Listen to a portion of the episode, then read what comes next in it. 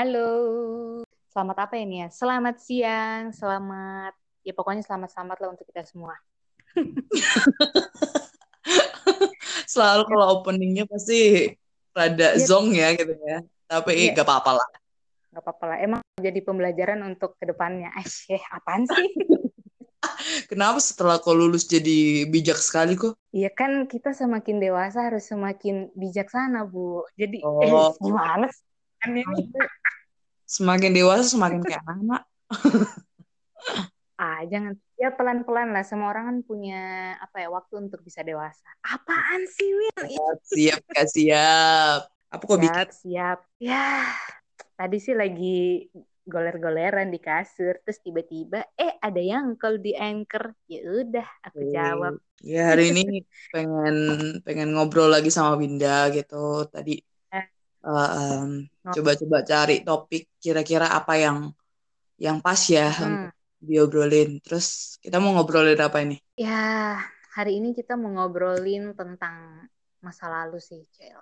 masa lalu yang ada kaitannya dengan masa sekarang Asik. Apa tuh? pokoknya nostalgia lah ya yaitu tentang cita-cita kita di saat kita kecil Aduh pembongkaran aib nih kayaknya. nggak aib-aib juga sih tapi rodok rodok kacau sih ini. Kalau ngomong soal cita-cita sejak kecil tuh kayak aduh bisa nggak jangan dibahas lagi gitu. Agak-agak sakit. Agak-agak memalukan sih sebetulnya. Cuman ya it's okay. Itu sebagai bahan ya pembelajaran kita dan cerita-cerita kita untuk anak cucu juga. Eh ya anak cucu Salah satu hal yang membuat kita akrab, maksudnya aku sama Winda sama beberapa teman, terutama yang dari SD YPS Singkole, shout out dulu, iya.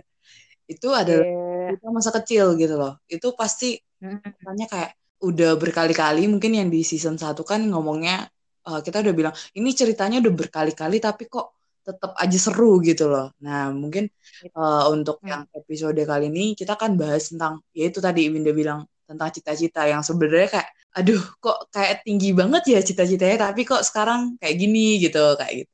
Menarik sih untuk dibahas.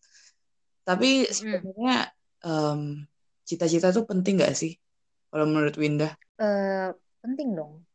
Karena kenapa? Kalau ya ini menurut aku ya. Kalau dari pandanganku sendiri ya cita-cita itu adalah salah satu penuntun hidup kita ke depannya gitu. Salah satu loh ya dari sekian banyak hal yang bisa menuntun kita ke depannya kita mau akan jadi seperti apa ke depannya gitu loh. Mm-mm. Jadi ya dengan ada cita-cita ya kita kan sejak kecil kayak secara tidak langsung tuh udah dituntun sama orang tua biasa ditanya gini kalau besar mau jadi apa? gitu kan. Kita tuh udah punya planning gitu oh mau jadi dokter mau jadi apa-apa segala macem gitu kan. Tapi ya secara nggak langsung tuh penting loh karena ya itu juga salah satu penuntun hidup kita. Kita mau jadi seperti apa ke depannya? Kita tahu uh, untuk kita mencapai ke sana kita bisa melakukan uh, mengusahakan itu dengan cara yang tepat gitu loh supaya kita bisa sampai ke cita-cita yang kita mau gitu. Jadi ya penting banget sih. Penting itu salah satu pedoman juga. Ya berarti aku tinggal retweet aja ya punyamu ya. Oh iya gimana sih? Twitter dong. Tapi bener. Ya maksudnya kalau kayak ada goals kalau di bisnis asik. Kalau di bisnis bilangnya goal sih gitu. Ada vision yang buat ke depan gitu kan ya. Maksudnya orang tua juga pasti tentunya dari orang tua dan keluarga yang menuntun kita besok mau jadi apa gini-gini gini. Tapi secara Ya, maksudnya nyatanya kan juga pada akhirnya kita yang yang menentukan beneran gitu. Dan hmm. HL-nya adalah ya tadi tuh aku ngomong kalau kadang tuh cita-cita itu kayak wow Hmm. eh, tinggi banget apa belum karena kan ya anak kan ya bebas ya gitu kan bebas mau mikir apa ternyata pas dijalani kok malah beda sekali gitu. Nah itu yang bakal kita coba bahas kalau Winda dulu cita-citanya apa? Pas SD SD atau enggak? Eh enggak. Mulainya dari apa? SD. SD atau TK SD aja kali ya? Iya, kalau TK aku malah belum mikir emang cita-cita tuh apa Iya. sih? Dulu SD pengen jadi ganti-ganti, tapi awalnya tuh pengen jadi dokter. Dokter tuh adalah cita-cita yang paling lama bertahan. Eh, itu Sebelum- hampir semua anak sih lebih tepatnya. Benar benar. Tapi ceritanya aku tuh bisa pengen jadi dokter tuh karena dulu tuh langganan banget masuk rumah sakit jujur. Langganan banget masuk rumah sakit. Nah jadi dulu kan waktu aku TK pokoknya TK mau menuju SD gitu aku tuh sering sakit. Sering sakit ah biasalah sakit-sakitnya kecil gitu batuk segala macem. Terus ke dokter. Nah karena sering ketemu dokter tuh jadi kayak gimana sih kayak seneng juga gitu. Terus kan dokternya dokter anak gitu kan jadi hmm. pembawaannya aduh nyaman banget nih apa dokter gitu ya. Terus kayak ada stetoskop kayaknya unik banget ya pekerjaan ini. Nah dari situ aku kayak mulai berimajinasi sampai kayak pernah tuh ya di rumah tuh sering bikin buku ada kayak buku kosong gitu tuh kayak seolah-olah aku jadi dokter gitu loh. Sampai kayak bener-bener iya bener bener serius. Terus? Karena sering masuk rumah sakit jadi kayak ngelihat dokter tuh ih gila punya wibawa. Terus kayak keren banget bisa ngadapin anak-anak gitu kan. Asik banget lah pokoknya. Terus sering lihat mereka kan sering nulis kayak diagnosa nulis resep dokter. itu tuh sampai aku praktekkan di rumah. Jadi kayak ada buku kosong. Aku tuh sering karena sering tahu oh kalau kita ketemu dokter pasti yang ditanya pertama namanya siapa alamat di mana segala macam kan dan keluhannya apa. Jadi di buku itu aku tulis kayak iya ini nama pasien. Jadi kayak ngomong sendiri tuh loh kayak interaksi kayak ada orang gitu loh. Iya namanya siapa? Oh ini. Umurnya tinggal di mana sampai kayak benar-benar jadi dokter. Jangan-jangan kau beli stetoskop mainan di pasar F? Enggak dong. Syukurnya nggak ada stetoskop cuman kayak ngomong aja. Jadi di meja tuh ya di kamar kayak membayangkan ini di rumah sakit nih terus ini hmm. uh, buku dokter gitu kan ya. Yeah. buku dokter terus ada pasien masuk. Ih, jadi benar-benar dipraktekin. Kalau inget itu sih kayak ini gue gila gak sih? Terus main sendiri. Iya sendiri nggak ada orang. Hmm. jadi kayak cuman imajinasi aja sebetulnya. Saking kayak pengen banget jadi seorang dokter gitu kan. Habis itu kayak buka pintu iya silakan masuk. Kayak ada orang gitu kan. Mm -hmm. pasien dok terus iya uh, namanya siapa tinggal di mana umur umur berapa keluhannya apa. Jadi benar-benar kayak dicatat. Dan itu aku catat beneran. Aku bikin sendiri namanya ini tinggal di sini keluhannya apa demam segala macam bener-bener dipraktekin. Terus sambil kayak ngomong iya jadi kalau ingat itu kayak itu gila nggak sih? Tapi aku juga itu aku uh, juga uh, pernah sempat kepikiran buat jadi dokter tapi itu bukan cita-cita pertamaku Win cuman aku oh. sampai karena kan di tet tetanggaku itu kan uh, dokter kan dokter anak kamu juga tahu kan gitu mamanya Lia oh. jadi mm -hmm. uh, sering banget kalau main ke rumah Lia itu pasti berhubungan sama obat-obatan terus ada status status mm. mamanya gitu kan kalau uh, ataupun baju dokternya kayak gitu nah mm. ketika uh, apa jadi kayak kita main apotek-apotekan gitu sama Lia gitu. Atau enggak aku sampai beli stetoskop mainan di pasar F untuk jadi dokter-dokter. Terus nanti aku kasih uh, jadi aku pasang di telinga aku kan stetoskopnya. Terus aku periksa itu kan dulu banyak boneka tuh. Jadi oh hmm. sakit apa? gitu. Oh sakit ini gitu tuh. Habis itu dicatat-catat gitu kalau kalau aku. Tapi itu cita-cita pertamaku. Kalau cita-cita hmm. aku apa nih model? Pra eh sama dong kita pramugari. Iya gak tau karena mungkin karena yeah. pas itu kayak waktu pas masih kecil kan uh, pertama kali naik pesawat gitu kan. Terus ini siapa sih yang ngelayanin ngelayanin apa uh, orang di atas gitu. Ah, terus uh, pakai rok rok mini terus di rambutnya rambutnya kayak disanggul sanggul gitu pokoknya manis lah gitu terus hmm. aku tahu kalau itu profesinya pramugari gitu. Ya udah jadi aku start kelas 2 itu udah udah kayak apa pengennya jadi pramugari gitu. Jadi bawa tas koper dulu zaman zaman bawa tas koper kan? Iya uh, iya iya emang. Benar. Uh, uh, kan? ya, terus sampai akhirnya kamu ikut gak sih? Dulu di hmm. di di sekolah kita itu ada hmm. event event cita-cita kalau nggak salah. Nah, oh. terus iya itu kelas 2 kalau nggak salah. Kelas 2 apa kelas 1 eh. SD gitu kan. BTW kita isinya sama ya, kelas... geng. Jadinya, uh -uh. Uh -uh. Terus terus ingat iya. nggak? Iya, kelas itu kelas 1, coy. Wali kelas oh, kita masih almarhum kuning sih. Oh, oh iya itu. Kelas 1, nah. iya kelas 1 sama Bening sih bener. Kelas 1 kita disuruh bilang, kamu pakai baju apa aja uh, mm -hmm menggambarkan cita-citamu. Nah, aku tuh jadi pramugari dulu. Jadi aku udah punya oh. tas upper terus pakai rok Hmm. pendek sama rambutnya rada digulung-gulung gitu lah. Jadilah pramugari gitu kan. Nah, kelas 2 Oke. baru kayaknya aku pinjem eh, bajunya baju dokternya si mamanya Lia gitu buat jadi peraw eh, jadi dokter dulu. Ah, ah, ah. Memang kayak sempat lama sih untuk jadi pramugari itu. Gara-gara ya Mm-mm. ekspresinya bilang, ah bisa nih, bisa nih. Tapi ternyata aku akhirnya berhenti nggak mau jadi pramugari karena kan kalau pramugari kan harus mulus ya kulitnya ya. Kayak ya. Nah, eh, aku tuh punya apa kulitnya ini rada bentol-bentol, jadinya ya udah gitu. Ya Ya, kalau kasarannya eh, koreng. koreng ya. Agak Ya, kasar juga. itu kan anak banyak banget kan, sering banget gara-gara digigit nyamuk apa gimana gitu kan. Nah, aku tuh banyak banget terutama di kaki gitu. Jadi aku kayak minder. Ya udah, jadi pramugari gagal. Gagal ya, cut ya. You know. Maksudnya sampai mungkin ada cita-cita yang lain gitu Heeh, selain pramugari berubah apa? akhirnya aku masuk ke Buletin Smart. Nah, itu aku mulai pengen jadi wartawan. Kalau kamu gimana? Nanti aku ceritain lagi soal wartawan. Kalau Winda, apakah stay di dokter atau berubah di saat kelas berapa gitu? Berhubung cita-citaku dari kecil tuh cuma dua, eh, dokter sama pramugari. Yang pertama kan dokter tadi, iya emang agak halu ya. Terus eh, tiba-tiba kelas berapa itu kalau nggak salah kelas kelas 3 atau kelas 4 gitu, itu tuh berubah karena pada saat itu pertama kalinya aku keluar kota naik pesawat. Nah, dari situ udah mulai lagi kan.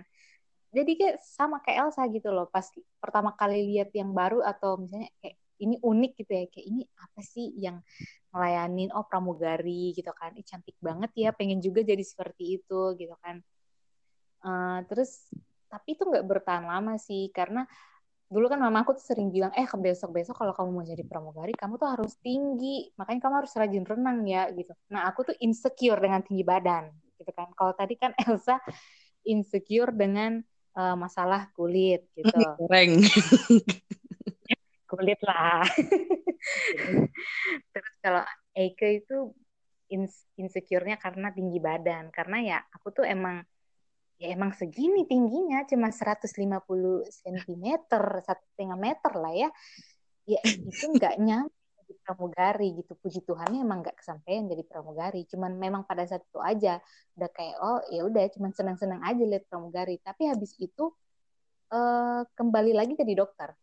Oh jadi iya? kayak emang ah iya. Jadi habis itu kayak ah kayaknya lebih bagus jadi dokter deh gitu. Dokter lah. Iya pokoknya dokter. Jadi dokter tuh sampai SMA bener-bener bertahan sampai itu. Sampai sampai akhirnya aku gagal jadi dokter. Tapi akhirnya kamu settle jadi dokter tuh berarti cukup lama dong. iya makanya aku bilang eh, bertahan jadi untuk menjadi dokter tuh lama banget. Jadi dari yang sempat cuma pramugari kayak cuma se- selingan doang tiba-tiba ah dokter lagi lah bagus gitu kan terus kayak sering didoktrin juga sama orang tua gitu iya dokter tuh bagus ini ini ini terus dulu tuh paling sering tanya gini gajinya banyak Sudah finansial ya sekali ya Anda ya. emang bener-bener kayak ih gila terus kayak udah ambisi banget kan oke oke dokter dokter pokoknya sampai SMA sampai daftar kuliah segala macam, sampai gagal jadi dokter udah putus lah di situ Ya karena apa ya?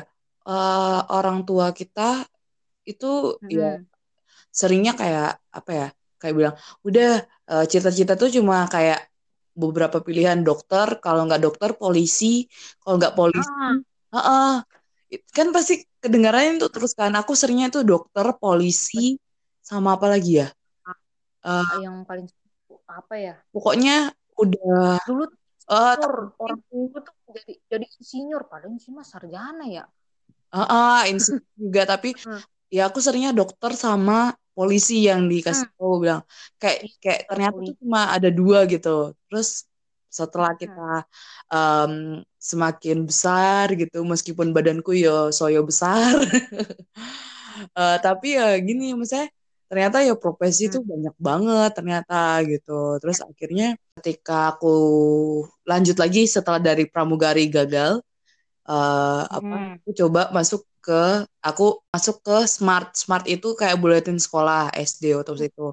Nah itu kan ada nama namanya pekerjaannya uh, sebagai wartawan. Nah aku tuh juga sempat ada cita-cita dulu apa sebagai wartawan Win. Karena kayaknya uh, kalau anak-anak bilang sekarang kayak passionnya ke sana gitu. Cuman Iya, iya, betul, betul. nggak nggak bertahan lama juga gitu. Berubah-berubah kok SD tuh sering banget banyaknya berubah terus Oh, oh. itu uh, habis wartawan apalagi ya ya tadi dokter udah ya tadi ya tapi cuma kayak sebentar doang dan nggak ya udah gitu kayaknya aku cuma itu. Kalau S lagi kan. kalau Hmm. aku cuma itu aja sih kayaknya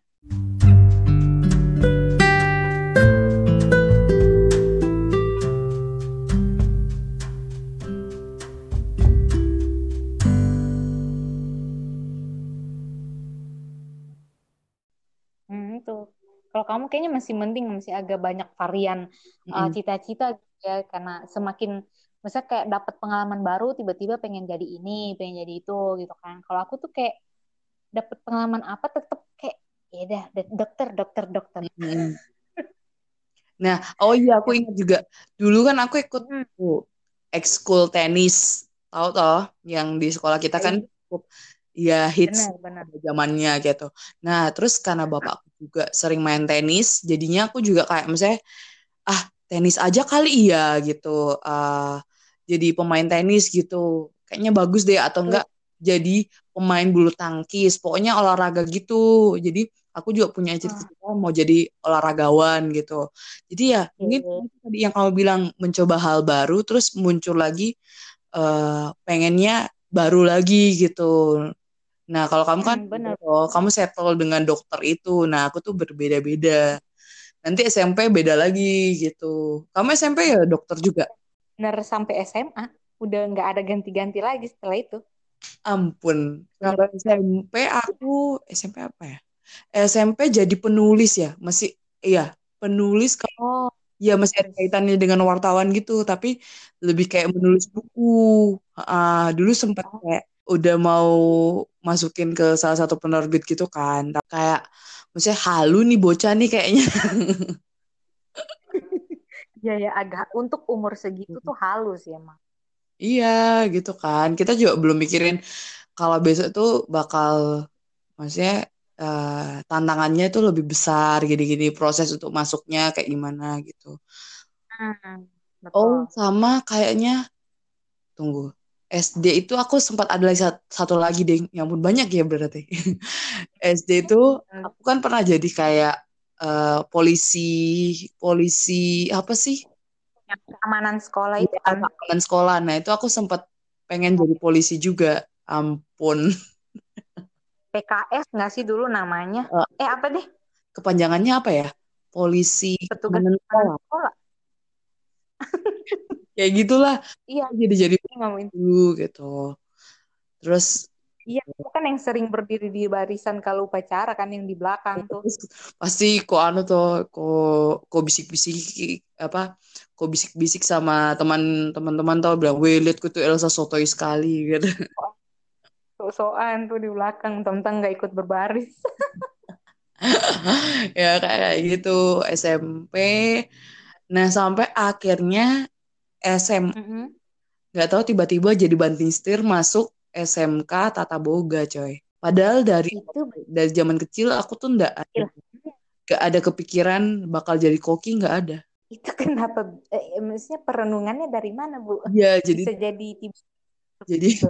Tata boga. Ya, jadi tuh ya mungkin aku mau ya tetap terima kasih buat mamanya Mindo yang sudah Oke. uh, yang sudah membantuku masuk ke SMK sana gitu. Jadi kan Mindo juga alumni dari sana kan. Terus bilang, "Udah masukin ah, masukin aja si Elsa di situ di SMK itu."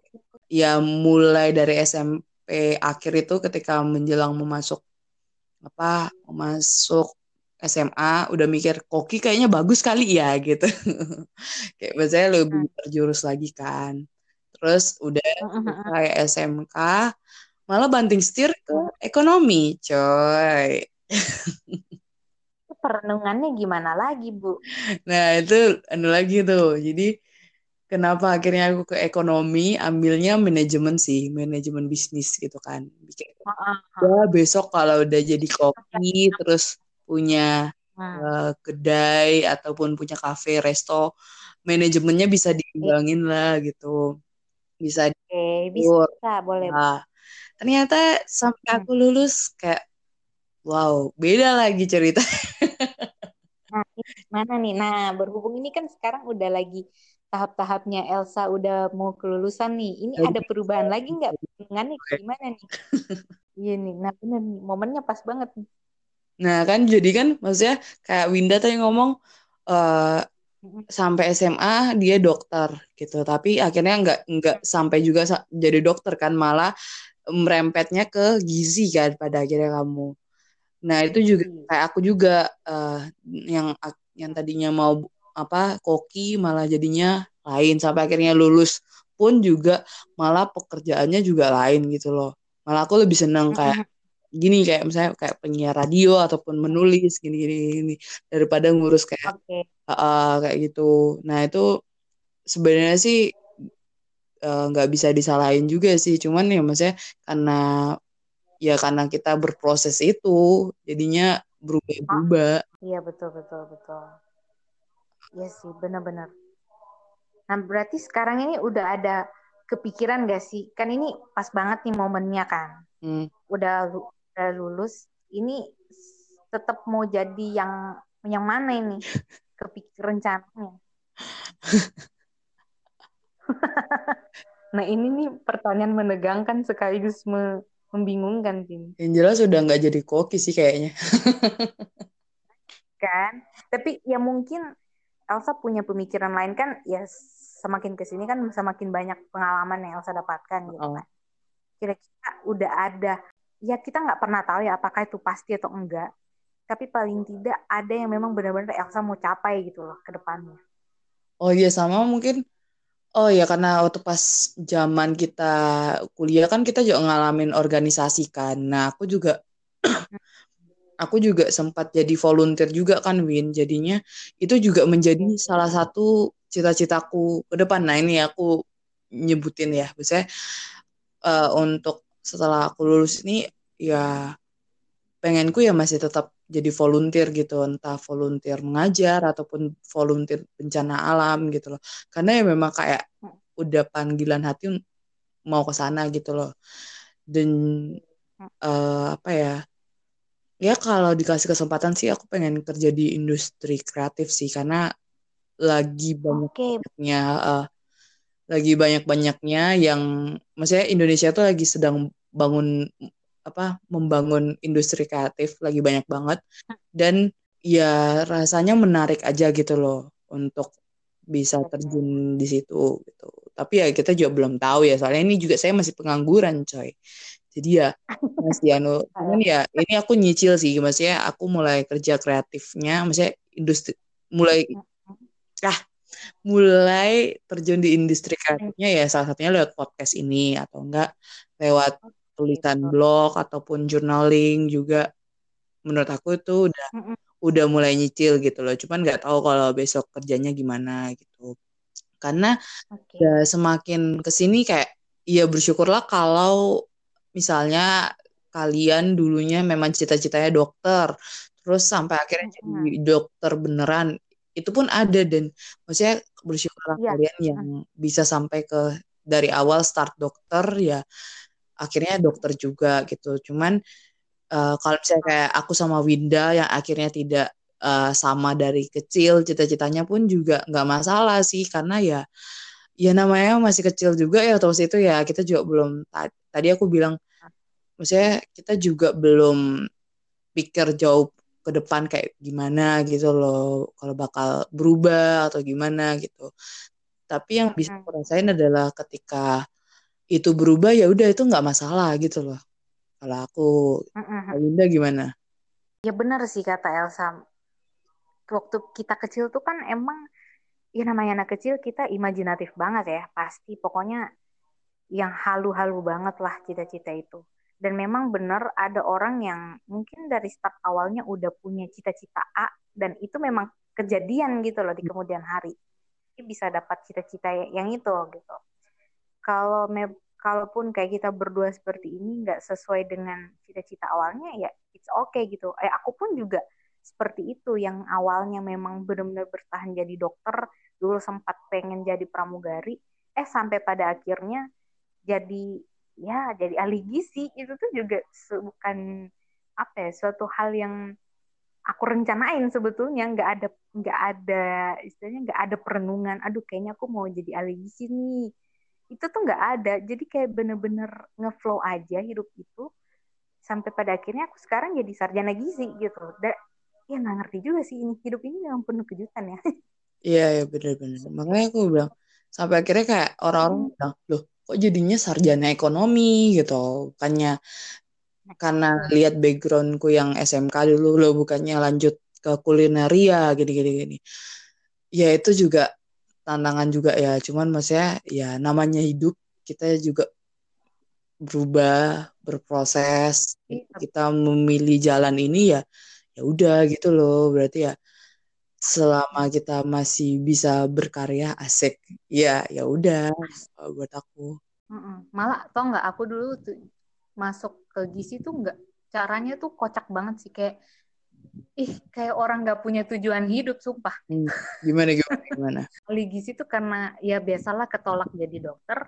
Sampai akhirnya aku tuh ngerasa hopeless. Aduh aku mau kuliah apa lagi nih? Karena ini bener-bener jalan aku tuh udah dikasih tanda gitu loh. Udah dikasih petanda bahwa kamu tuh nggak nggak nggak apa ya nggak bisa jadi dokter gitu loh. Kamu tuh udah ada bagiannya. Tapi aku tuh kan waktu itu bener-bener belum tahu ya. Aduh mau jadi apa sih ini? Hopeless banget. Sampai pada akhirnya kayak emang jalan-jalan Tuhan ya sa? Kayak ketemu orang terus kayak dikasih tahu kamu nggak mau coba ini nggak mau coba di sini. Jadi pada saat itu kayak ada temanku bilang e, kamu nggak mau coba di swasta win gitu kan. Maksudnya daftar kuliah di perguruan tinggi swasta. Uh, tapi waktu itu kan aku kayak ah aku tuh masih mau ambisi ke negeri gitu kan. Tapi suatu malam aku ingat banget itu aku iseng-iseng aja ngecek kampus uh, swasta ini yang yang yang mana ini juga jadi alma materku. Puji Tuhan terima kasih. Halo itu pada akhir. Terus iseng bayangin ya saya itu cuma iseng doang. Buka internet lihat websitenya terus kayak lihat daftar daftar apa itu? Daftar jurusan-jurusan yang ada di situ kayak coba deh lihat kesehatan yang aku tahu. Kan kesehatan di situ cuma ada perawat tapi aku nggak pengen jadi perawat gitu kan. Uh. ya aku tuh mau dokter atau enggak ya apakah yang masih kesehatan tapi enggak perawat lah gitu. Mm. terus uh, lihatlah ada jurusan eh ada jurusan gizi gitu. Kayaknya bagus juga sih. Terus kayak jarang-jarang juga nggak sih ini jurusannya? Coba ah bayangin aku tuh masih bilang coba aja ah gitu. Jadi aku juga masuk itu cuma coba-coba. Bukan yang kayak oke okay, aku bakal jadi seperti ini. Nggak ada pikiran. Kayak sama Elsa juga tadi kayak bener cuman kayak ketemu orang direkomendasiin bantu masuk setelah ini ya udah jadi jadi apa sekolah masak. Terus tiba-tiba kuliah karena entah suatu pikiran apa lagi tiba-tiba jadi masuk manajemen. Nah aku pun juga lebih kocak lagi kayak gitu. Kayak cuman iseng-iseng aja kayak ya udahlah cobain aja masukin berkas gitu kan. Eh lolos gitu. Eh sampai sarjana. Udah.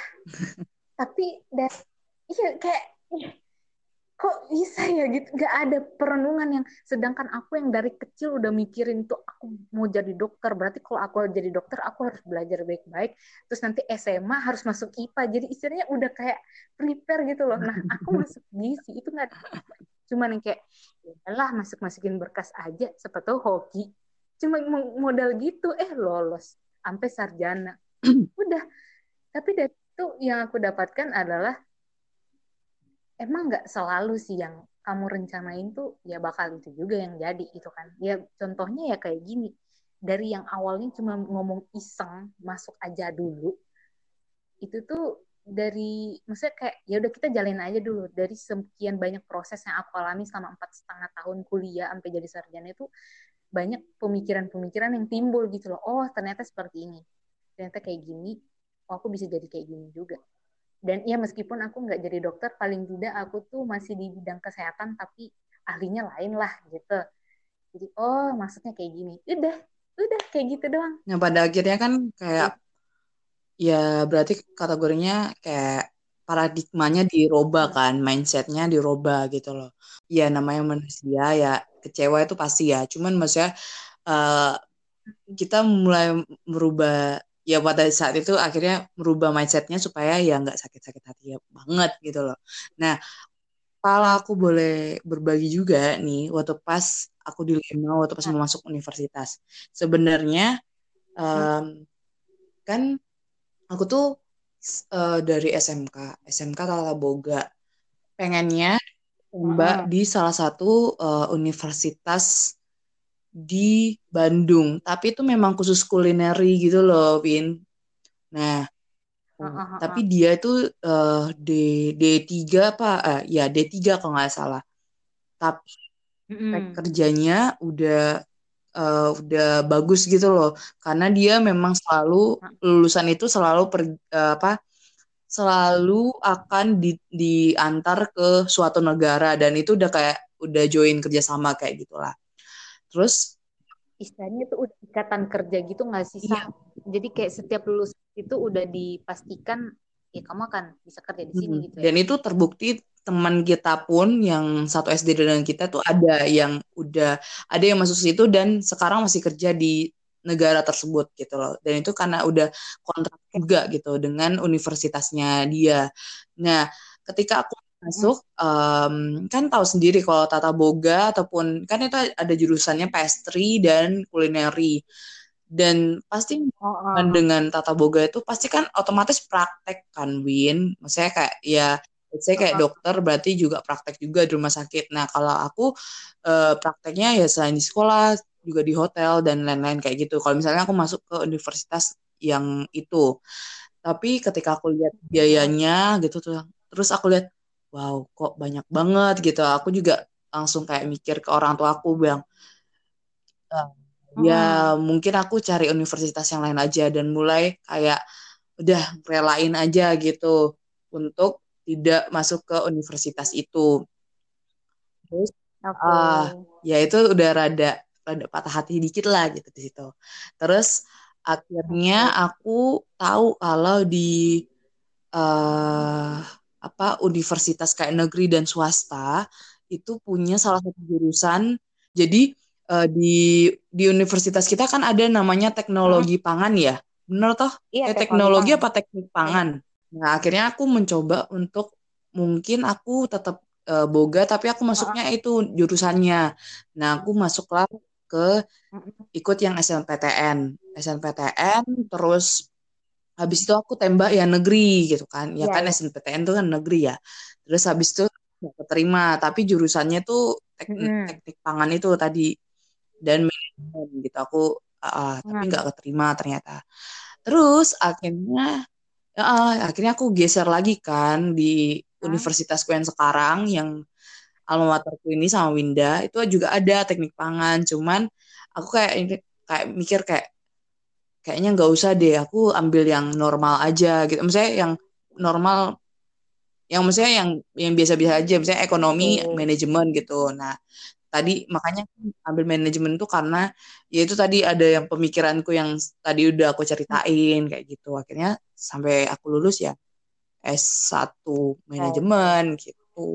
Uh, jadi ya sebenarnya sih rada masih kayak galau juga sih uh-huh. untuk pas itu beberapa kali gitu kok nggak ambil uh, lanjut kulineri aja gitu tapi ya dari sisi itu juga kayak ya mungkin ini ya proses ya, hidup juga sih maksudnya buktinya juga selama di universitas yang uh-huh. jadi alma materku juga aku tetap bisa berkembang juga dan malah uh, ada hal baru yang aku dapatkan lagi gitu sih. Ya jangan menyesal aja sih sama apa yang sudah terjadi asik. Dan itu juga yang aduh kenapa suara aku jadi gini. Dan itu juga yang aku maksudnya aku pelajarin selama uh, mengambil keputusan aku kuliah jurusan gizi ya waktu itu juga bukti awalnya juga gak mudah sih menerima kenyataan tuh yang awalnya aku pengen banget ambisi banget jadi dokter terus tiba-tiba masuk jadi apa ahli gizi itu agak lumayan apa ya menurut aku kayak nggak mudah juga.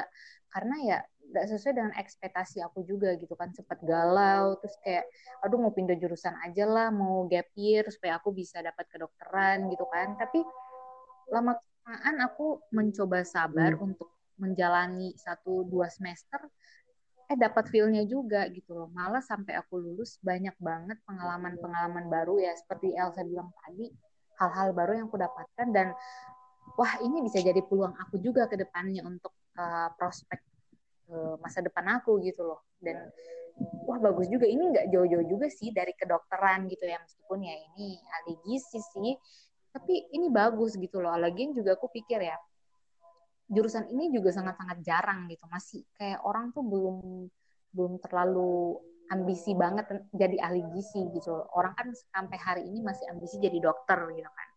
Tapi untuk jurusan ini tuh kayak masih banyak yang belum belum tertarik belum banyak yang mengembangin juga. Nah dari situ aku kayak mulai mikir juga dari apa yang udah aku dapatkan saat ini dari jalan yang tidak terduga ini.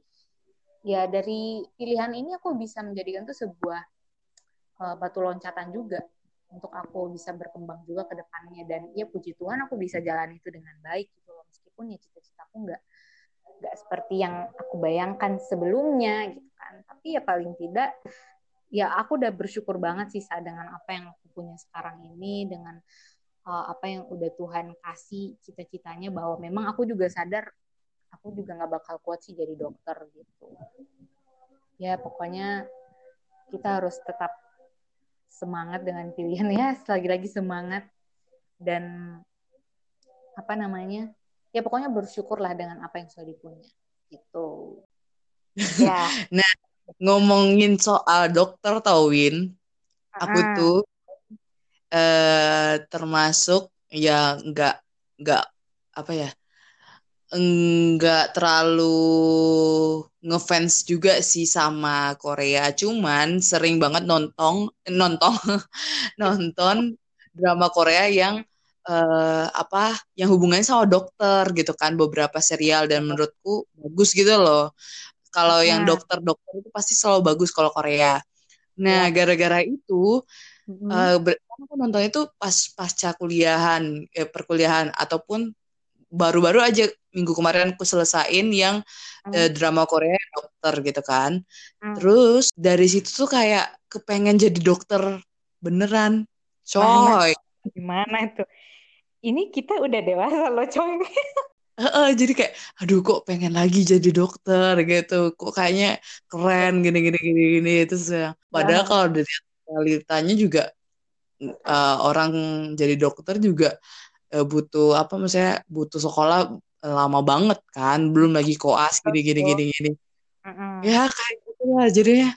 Eh tenang tenang sah tenang gitu. Enggak enggak enggak udahlah kerjain yang yang bisa dikerjain aja sekarang gitu. Udah jadi kayak ya buat senang-senang aja sih gitu. Cuman ketika nonton kayak gituan lagi misalnya dokter gitu hmm. ada kayak hasrat buat apa ya kayak pengen jadi dokter kayak gitu lucu aja sih rasanya hmm. cuman ya lihat lagi ya ya udah jalani aja yang bisa dikerjain sekarang gitu hmm. emang sih kita tuh apa ya ya tadi yang kayak aku bilang ketika kita semakin ke sini dapat banyak pengalaman terus dapat hal-hal baru tuh kayak seolah-olah seolah-olah diri kita tuh kayak aduh pengen banget deh jadi kayak gitu selalu kayak pengen jadi orang lain gitu gitu loh nggak secara nggak hmm. langsung tuh ya tapi ya lagi-lagi kita harus ingat apa pun yang sudah kita kerjakan sekarang ini ya cukup kita kerjakan dengan baik uh, sesuai versi kita gitu loh. Karena apa pun yang kita dapatkan sekarang itu kan ya itu yang paling terbaik lah untuk kehidupan kita di masa kini dan masa yang akan datang.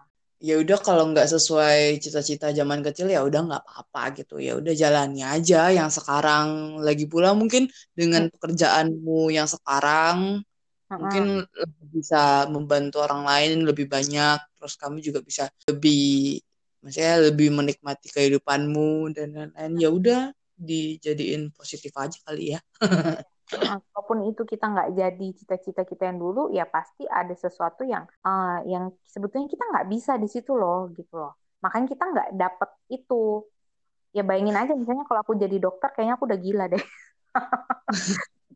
Dokter Linda iya dokter Ina iya bagaimana? Aduh kayaknya enggak sih. Maksudnya itu berat banget loh Ces. Apa jadi dokter tuh bukan suatu apa ya perkara yang mudah. Itu tuh benar-benar uh, apa ya panggilan dengan kompetensi juga yang mumpuni gitu loh. Kalau cuman bermodalkan ya kamu mungkin kamu terpanggil jadi dokter. Wah saya terpanggil pengen melayani gini gini gini pengen pengen banget menyembuhkan oh apa membantu orang sakit segala macam. Ya modal terpanggil tuh nggak nggak cukup gitu loh. Tapi kalau kamu punya kompetensi yang nggak mumpuni juga wah agak susah sih kalau masuk ke dokteran menurut aku ya. Jadi ya apa pun sekarang yang kamu kerjakan uh, apa pun jalan yang sekarang kamu dapat ya kiranya kamu bisa melayani di situ gitu loh dengan baik. Meskipun kamu gak harus jadi dokter gak harus jadi amin.